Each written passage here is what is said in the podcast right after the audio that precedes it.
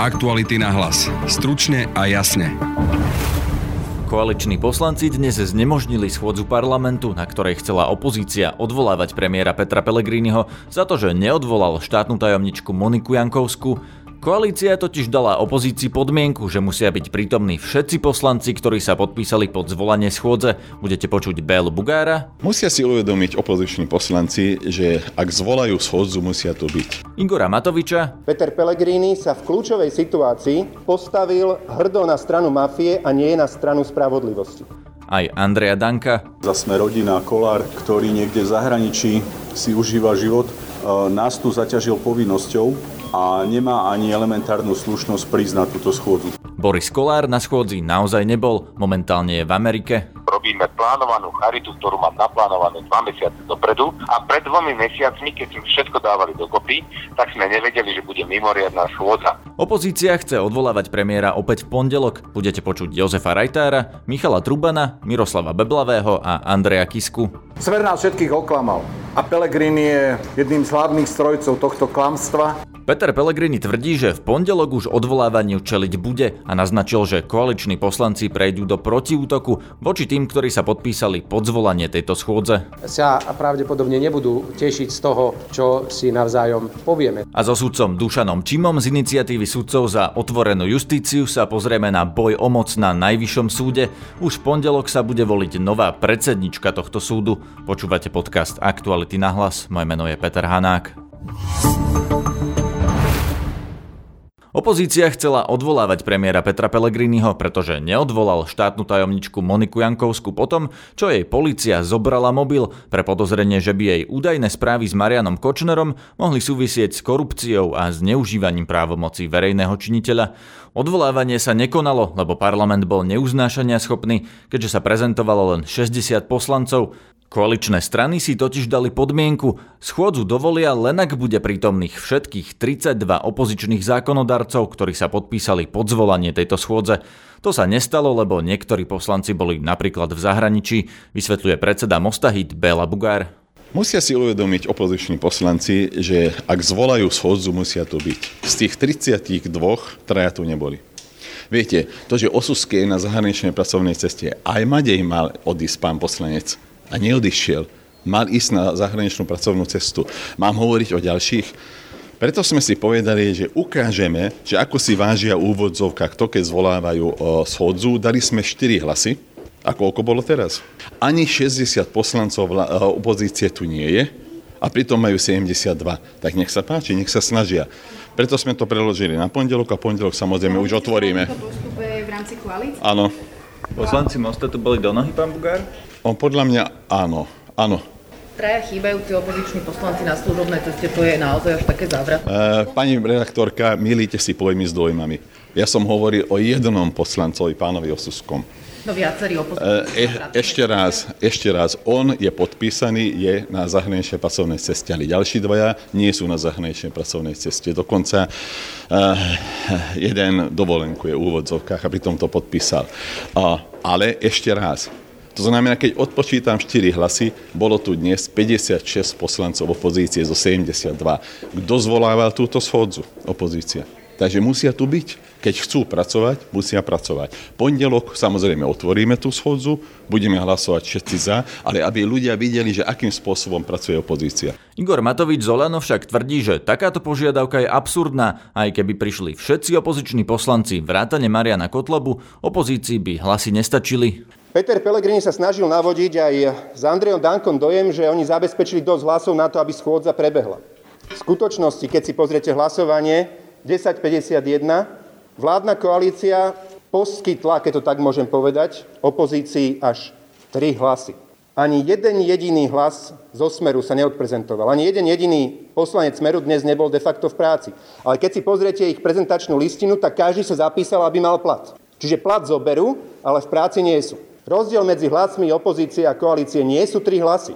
Jednoducho máte výrazne väčší náskok pred nami, ale vy ste boli až takí granči, že ste nám dali tri hlasy. Jednoducho vy ste nám dali toľko hlasov, ak by tu aj celá opozícia bola do nohy, aby nemohla zbehnúť schôdza za vaše odvolávanie. Lebo by vám to bolo nepríjemné, ak by sme tu mali do nohy každého jedného. A ja by som za uši pritiahol Beblavého, za uši pritiahol Mariana Kotlebu, čo je absurdné odo mňa očakávať, to je jednoducho demokracia, ani ústava s, takou hlúposťou nepočíta, tak by nám nestačili hlasy. Stále by nám 5 hlasov, myslím, chýbalo. Čiže oni vypočítavo dali tri hlasy, lebo sa strašne báli. Hneď po tomto hlasovaní som zastavil aj poslanca SAS Jozefa Rajtára. No je to jasná obštrukcia vládnej koalície, Smer, SNS a Mostu. Zjavne nechcú hovoriť o takýchto citlivých otázkach, lebo sa toho boja. Ide o strach z ich strany, strach pred verejnosťou, strach, že im to ľudia spočítajú. A čo hovoríte na to, že oni teda tvrdia, že všetci opoziční poslanci, ktorí to podpísali, tu mali byť? Je tu absolútne drvá väčšina e, poslancov, čo to podpísali a schôdza sa má normálnym spôsobom konať, ako je zvykom. Od vás niekto chýbal z SAS?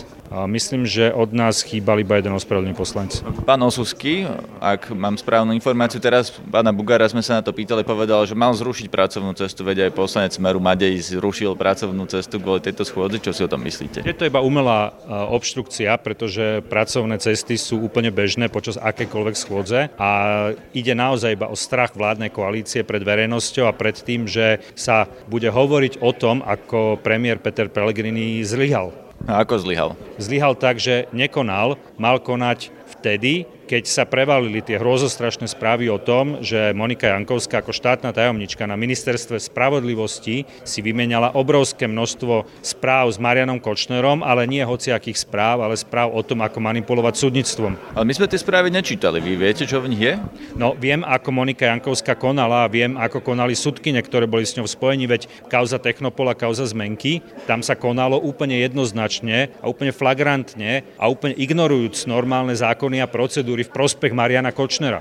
Môže za to Monika Jankovská a v druhom slede Peter Pellegrini? Môže za to Monika Jankovská a Peter Pellegrini za to, že voči nej nekonal. On určite mal vedomosti o nej ešte oveľa, oveľa, oveľa skoršie, než to prišlo na verejný pretras a napriek tomu nekonal, ani keď to len prišlo na radu na verejnosti. Je rozdiel v tom, či ona odišla sama, alebo či by ju premiér týždeň predtým odvolal?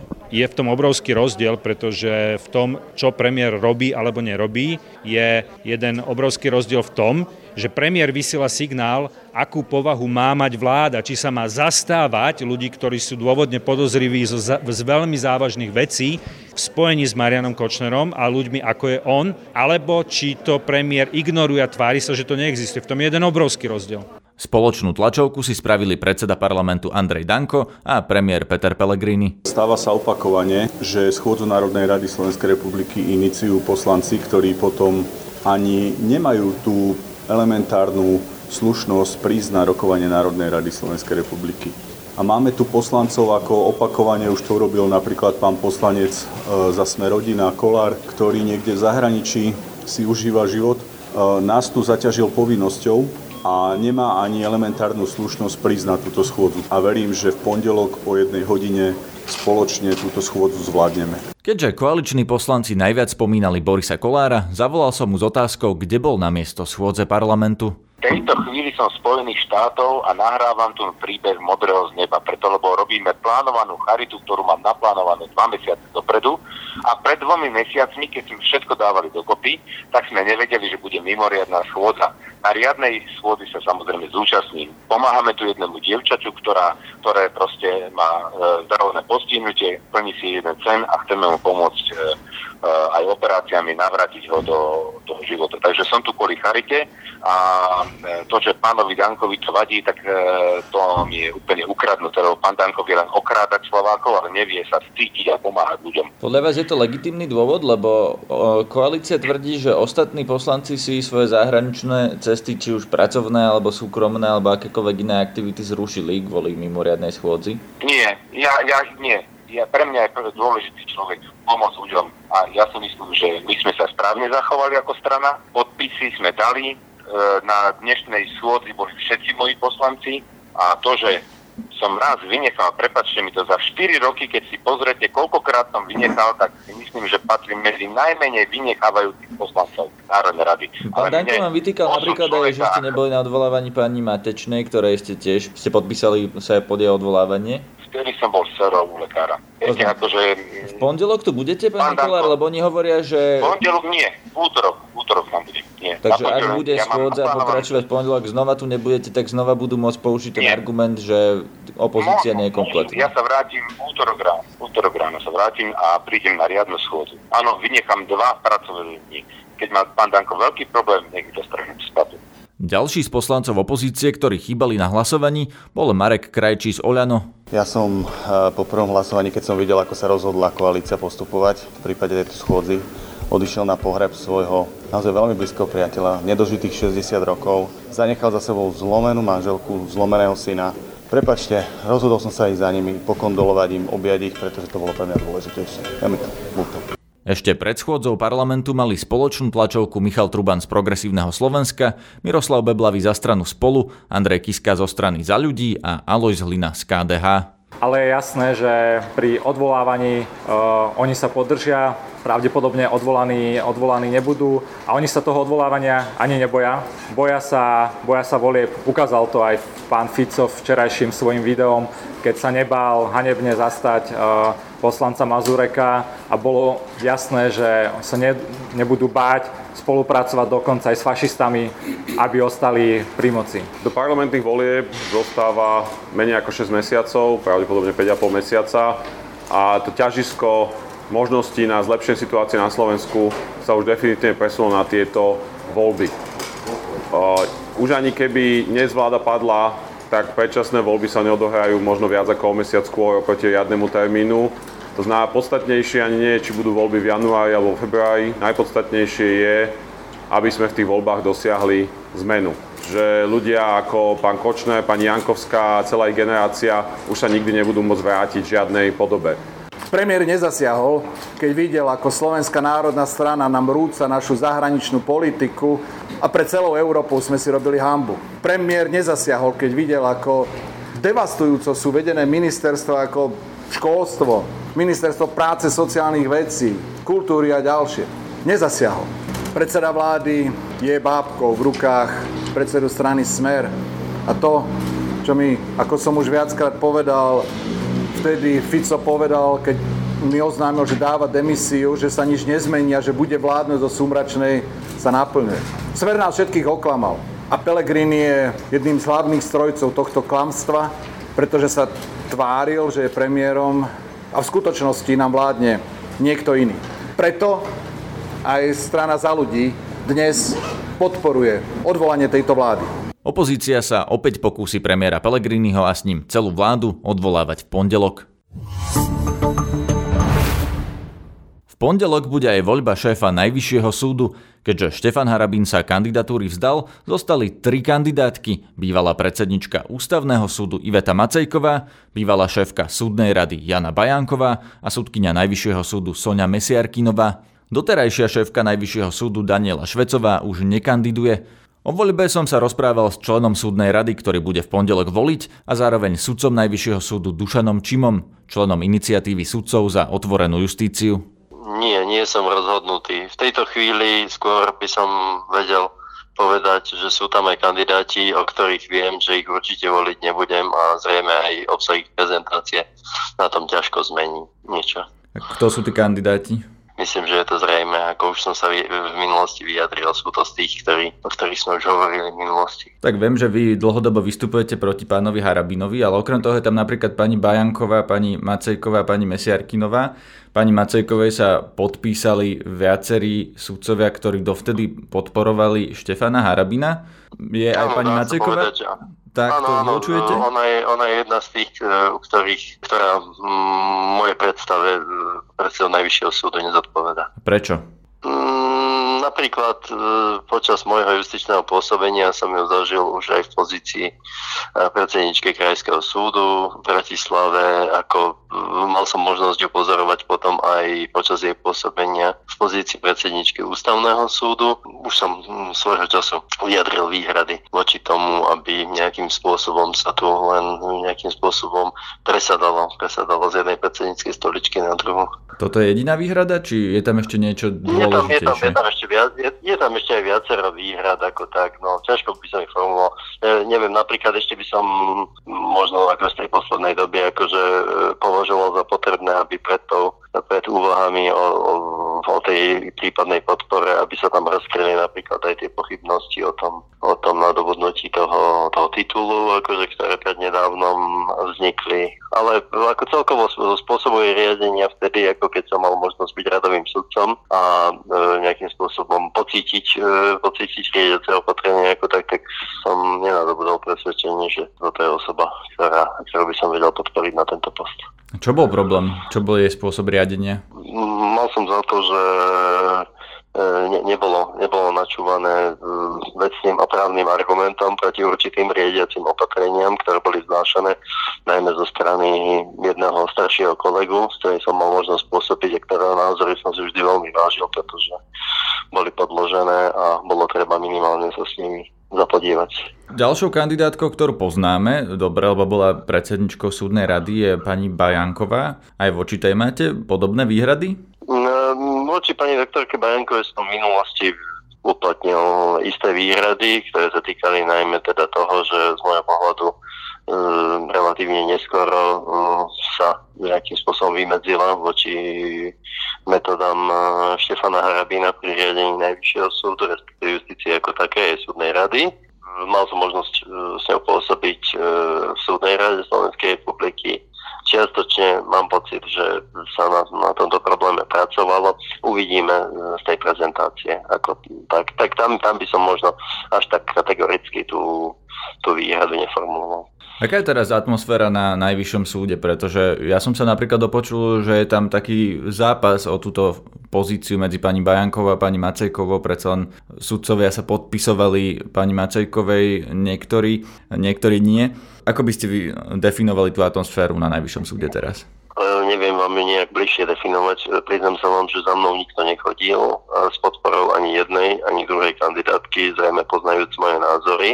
A pokiaľ ide o tú atmosféru, tak viem asi toľko, koľko vy. To znamená, že ten zápas tam ako vnímam, vnímam ako, ako určujúci medzi týmito dvoma kandidátkami. No a čo pani Mesiarkinová, lebo nebola v jednej z tých najvyšších funkcií v justícii. Viete povedať niečo o nej? Kto to je? Ja s ňou mám skúsenosť, e, keď som prišiel na najvyšší súd, tak pôsobila v pozícii predsedničky občiansko právneho kolegia Najvyššieho súdu, ktorú dnes zastáva pani doktorka Bajanková. Je, z môjho pohľadu ako teda dlhoročnou sudkyňou je, je sudkyňou, je, ja, ja som ju zažil ešte kedysi v minulosti ako sudkyňou Krajského súdu v Bratislave najmä. Rozumiem, pán Čimon, skôr sa pýtam na to, že či aj voči pani Mesiarkinovej sú nejaké takéto výhrady, že či si myslíte, že to je alebo nie je vhodná kandidátka na post predsedu Najvyššieho súdu? Takto, e, z, po- e, z pohľadu tých kandidátov asi zrejme žiaden nie a zvlášť e, každý kandidát, ktorý sa ambíciu uchádzať o pozíciu naj, predsedu Najvyššieho súdu, tak nie je tou tzv. nepopísanou tabulou, takže zaiste by sa dali e, zniesť určité výhrady voči každému. Ja osobne som sa zatiaľ stretol s výhradami voči jej osobe, možno len e, v tej podobe, ako vy hovoríte, že vlastne na rozdiel od tých ostatných kandidátov e, nemá e, nejakú preukázateľnú skúsenosť z tej riadiacej funkcie nejakej, nejakej vyššej súdnej ustanovizne a pokiaľ viem, tak registroval som, že tam rezonovalo nejaké, nejaké rozhodnutie v prospech doktora Harabina z minulosti alebo tak, na ktorom sa mala spolu podielať ako jedna členka Senátu. To ako zrejme bude žiaduce nejakým spôsobom vysvetliť, ako teda tak, že aká tam budú otázky z tohto pohľadu, ale inak, inak nemám vedomosti o tom, o ničom, čo by ju v tomto prípade výrazne diskvalifikovalo. Je to teda tak, že kandidujú tri súdkyne, ktoré sa v minulosti nielenže otvorene nepostavili Štefanovi Harabínovi na čele justície, ale mu aj kryli chrbát? Pokračuje opäť Dušan Čimo. Ale neviem, či to je až tak, ako teda, mm, skôr by som povedal, že tá situácia v justícii sa dá čítať tak, že mm, máme tu vlastne stále tie tri tábory, ako ja to vnímam teda takto. Sú tu ľudia, ktorí nejakým spôsobom s doktorom Harabinom kooperovali alebo nejakým spôsobom vychádzali v ústrety. Sú tu tí ľudia, ktorí stáli na presne opačnej strane a potom, potom tá šedá zóna, ktorá sa nejakým spôsobom buď nevyjadrovala alebo, alebo mala tendenciu akože nejakým spôsobom stať mimo tohto uh, konfliktu, ktorý v minulosti vznikol. A z tohto pohľadu, ako vravíte, tak e, áno, dá sa povedať, že v minulosti, v minulosti tieto všetky tri jeho protikandidátky možno skôr považovať za také, ktoré, ktoré išli skôr, skôr s ním, než proti nemu, ale, ale vieme, že, že to sa, to sa mm, neskôr zmenilo. Je tam niekto, kto bol v tej šedej zóne, že aspoň nebol s Harabinom?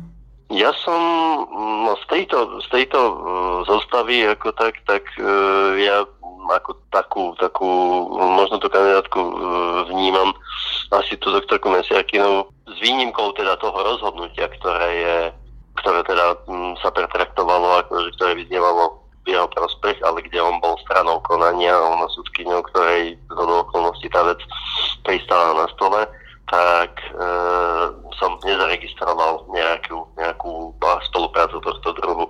Skôr mám, ale to sú len sprostredkované poznatky od kolegov, ktorí tu boli skôr, lebo ja som predstavil na najvyššom súde relatívne krátko, že pokiaľ išlo napríklad o postavenie sa za, za, sudcov, E, proti určitým opatreniam vedenia, takže doktorka Mesiarkinová v sudcovskej rade ako sa dokázala postaviť e, proti takým opatreniam, ktoré nepovažovala za správne.